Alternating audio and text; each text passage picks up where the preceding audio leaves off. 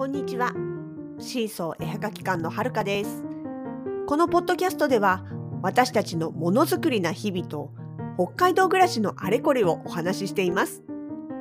エピソードにはコメントがつけられませんが、Twitter、Facebook ページ、インスタなど、シーソー絵はがき館のアカウント宛てにコメントなどをいただけたら嬉しいです。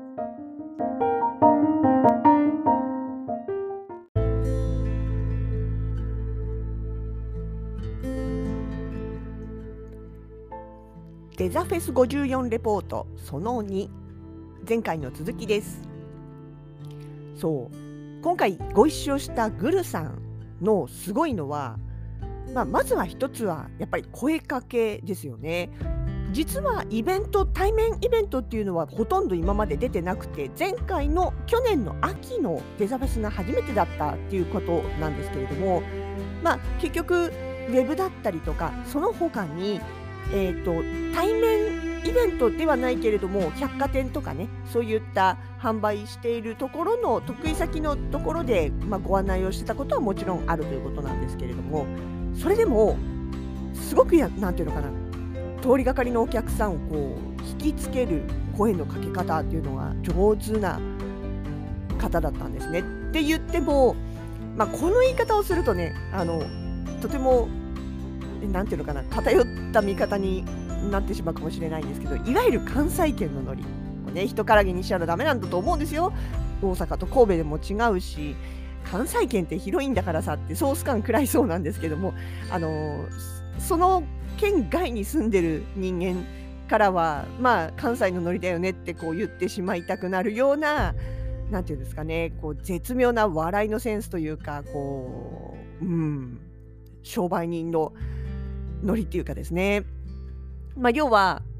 なんていうのかな。そうあの関西圏以外の地方の人たちがイメージする関西の商売人のノリっていうか乗せ方がうまいっていうかね。あのちょっとちょこれこれこれちょっとお姉ちゃん見てってよみたいな。でそれもこうなんていうのかな。うん本当に通りがかりの人に見て見てこれほらこれこれっていうような感じでえって声をかけといてでほらねほらねこうなんだよこうなんだよって言ってこうなんていうのかな。畳みかけるようにというかね。うまいこと興味を持ってもらうのが上手なんですけど、まあ、じゃあじゃあ自分がそれを真似できるかっていうと、まあ、あの辺はもう何て言うのかな。子供の頃から培ってきたこう勘っていうんですかね。会話のノリの勘というかあのそういうのもあると思うのでまあそれをまんま真似するっていうのは多分無理だと思うんですよ。まあキャラクターとかもありますしねキャラクターも多分含めてそういう育ちというか鍛え上げられてきたものというかがあるんだろうなと思いながらですねまあなんでこれはもう個性個性というかその人それぞれの得意技というかそういう部分なんだろうなというふうには思いながらもでもやっぱうまいよなって思います。なんていうのかなただ褒めるだけでもないしかといって別にけなすだけでもなくうまいとここう外したりちょっとけなしてみたりちょっといじってみたりみたいなねところですよね。そうあとねグルさんのすごいなと思ったところはもう一つウェブですよね結局普段そうあのそうやってハンドメイドとかアートとかのイベントに出てるわけではないのに次々お客さんがいらっしゃる。でよく聞いてると初対面の方がほとんどなんですよ。いわゆるお得意さんっていうよりかはツイッター見てきましたっていう方が圧倒的に多いの。あちなみにグルさんインスタはやってるんですけど豆 TV のインスタじゃなくってで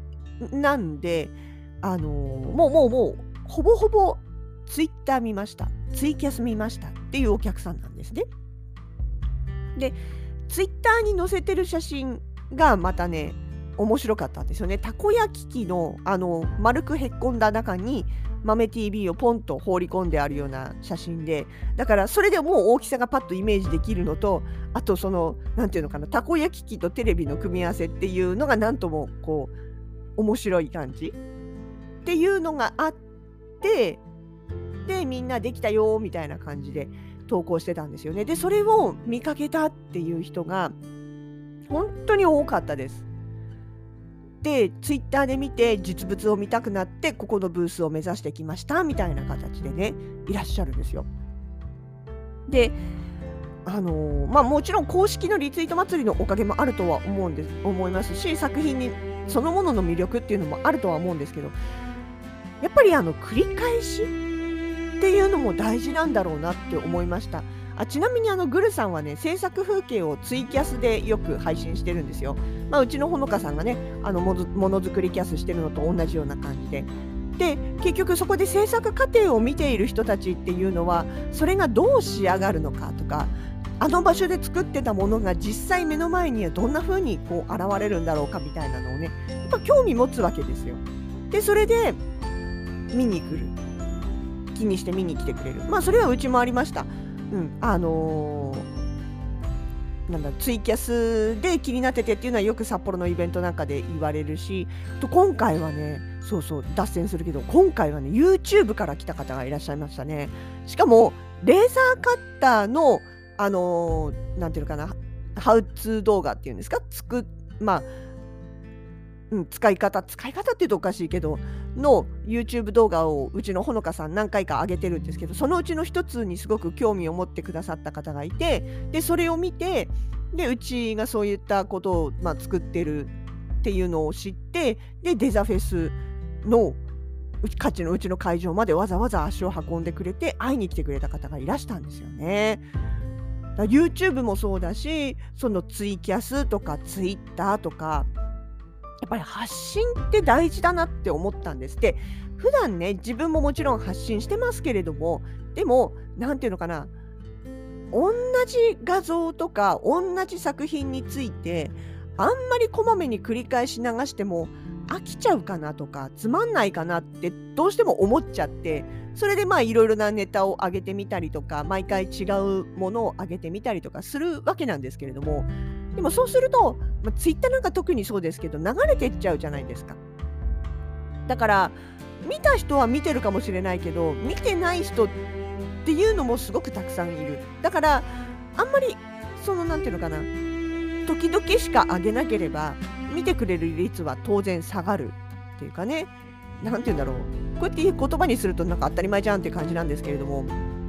だから逆に言えば発信する側的に若干くどいかなとか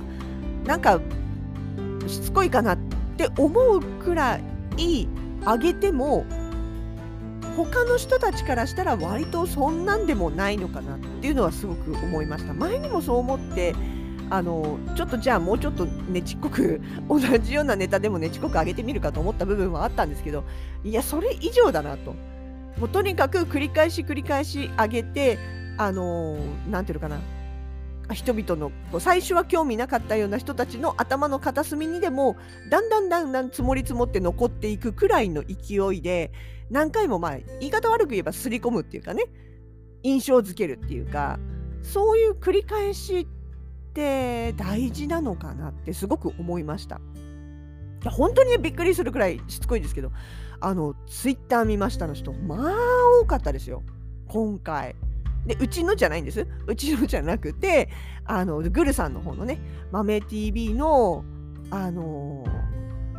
ツイッターツイート見てってでしかもねそうそうそうあのグルさんその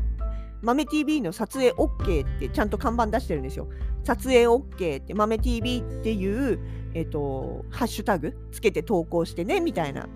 のをつけてるんですよ。で、やっぱり可愛いからみんな、え、何これ、何これって言って写真撮っててくれるんですよね。で、そこで、まあ、もちろんそれだけあげちゃう人もいるでしょうけども、ちゃんとね、あの、お願い通りにタグつけて、豆 TV ってつけてあげてくれてたりするので、そうするとその人たち、要は自分が直で届かない人たちにもそうやってこう存在が知られていくっていうね。なんていうのかな、撮りたくなる気持ちっていうのを逆に逆手に取ってるっていうか、うまく、あの、まあ、使ってるっていうか、もういいよいいよ。あのお互いにウィンウィンでしょって取りたいっていう気持ちもお客さん的に満たされるしこっちも拡散してくれるっていうありがたいウィンがあるしっていうところでねあのまあ別に珍しい手法ではないとは思うんだけれどもうまいなっていうのはやっぱり思いました。本当だからねあの来て、まあ、そのグルさんにこう呼び寄せられて来てみたりツイッターに来てツイッター見たって言って来てみたりで写真を撮っていく人たちが本当に多かったです。あこれでもまあまあ改めて、うん、別に何も目新しい方法ではないけれどもあやっぱすごいなっていうのを実感したところですね。そうそうでねまあその延長でっていうかえっと1日目の夜終わった後にご飯食べに行こうよっていう話で出かけたんですね。でその時に他にもメンバーがいたんですよ。でそれがまあ夕方近くなってきてこう続々とブースに集まってきたんですね。その皆さんっていうのがお互いみんな知らない人たちっていうかなんていうの初対面な人たち。ただしハンドルネームと発言だけは知ってるんですよ。っていうのは要はグルさんのツイキャスにまあよく集まってくる常連さんたちの集まりだったんですね。まあ正確に言うとねグルさんのじゃないのかその時来てたメンバーのうちの1人のところに集まってくるつながりかな。お互いにお互いのツイキャスを見に行っているような人たちだったわけなんです。ただお互いにハンドルは知ってるけどあの実際に直で会うのは初めてみたいな。それこそあれですよ南は九州から北は北海道まで各地の作家さんが集まってきたっていう感じですね。だから「こんにちはいつもありがとうございます。はじめまして」みたいな。そういう不思議な空間でしたであのー、結局何人ぐらいいたんだろう。結構いたんですよね。でやっぱりお互いにそれぞれものづくりしてる人だったりとかもちろん趣味で作ってるだけで物を売ってるわけではないっていう人からあの本当に作ってね販売してるデザフェスにも出るとかっていう人たちまでいろんな話が出てきててまあうん、本当にあのツイキャス上のネタは私ではあの私はツイキャス見てなかったんでわからないんですけどでもいろんな話出てきたしねやっぱ面白かったですね。うん、だから、なんていうのかな、本当時代を感じるっていうとばば臭いけど、なんていうかな、すごい時代だなって思いました。ツイッター、ツイキャス、それで集まってきて、人がつながっていくっていうね。まあ、バーチャルとリアルがうまく結びついてるというかね、なんかそれこそ、まあ本当ばば臭いですけど、私たちの世代とかね、あのインターネットの初期の頃の世代って、なんかリアルとネットを同列に語るの恥ずかしいっていうとこあったじゃないですか。例えばネットスラングをリアルで使うとかって、えっていう感じだったけど、今なんかみんな普通に、それこそ中学生なんか、普通にそれ草とかって言ってますからね。あの、笑うの W を草って表現するじゃないですか。で、あれ、マジ草とかっていうようなのを普通に言葉、会話上で言ってくるとかあるんで、そんなのさ、昔さ、2ちゃんに出てくるようなさ、スラング、リアルで使ってたら恥ずかしかったじゃないですか。それがないのが、だし、そのネット上での会話を、あ、そういえばあの時あれ言ってたよねみたいなことを普通にこう対面の場でも喋れるようになったのっていうのもまたなんかこうまあなんていうかなネットが身近になったと証拠っていうかなんていうか時代だなって思いましたまあそんな時代のお客さんに来てもらうっていう方法としてはやっぱり、うん、あの発信力って大事だなっていうのをえグルさんの横にいて改めて感じました。デザフェスレポその2は、えー、そんななんていうのかな。SNS 時代の集客のちょっと感じたことでございました。その3に続く。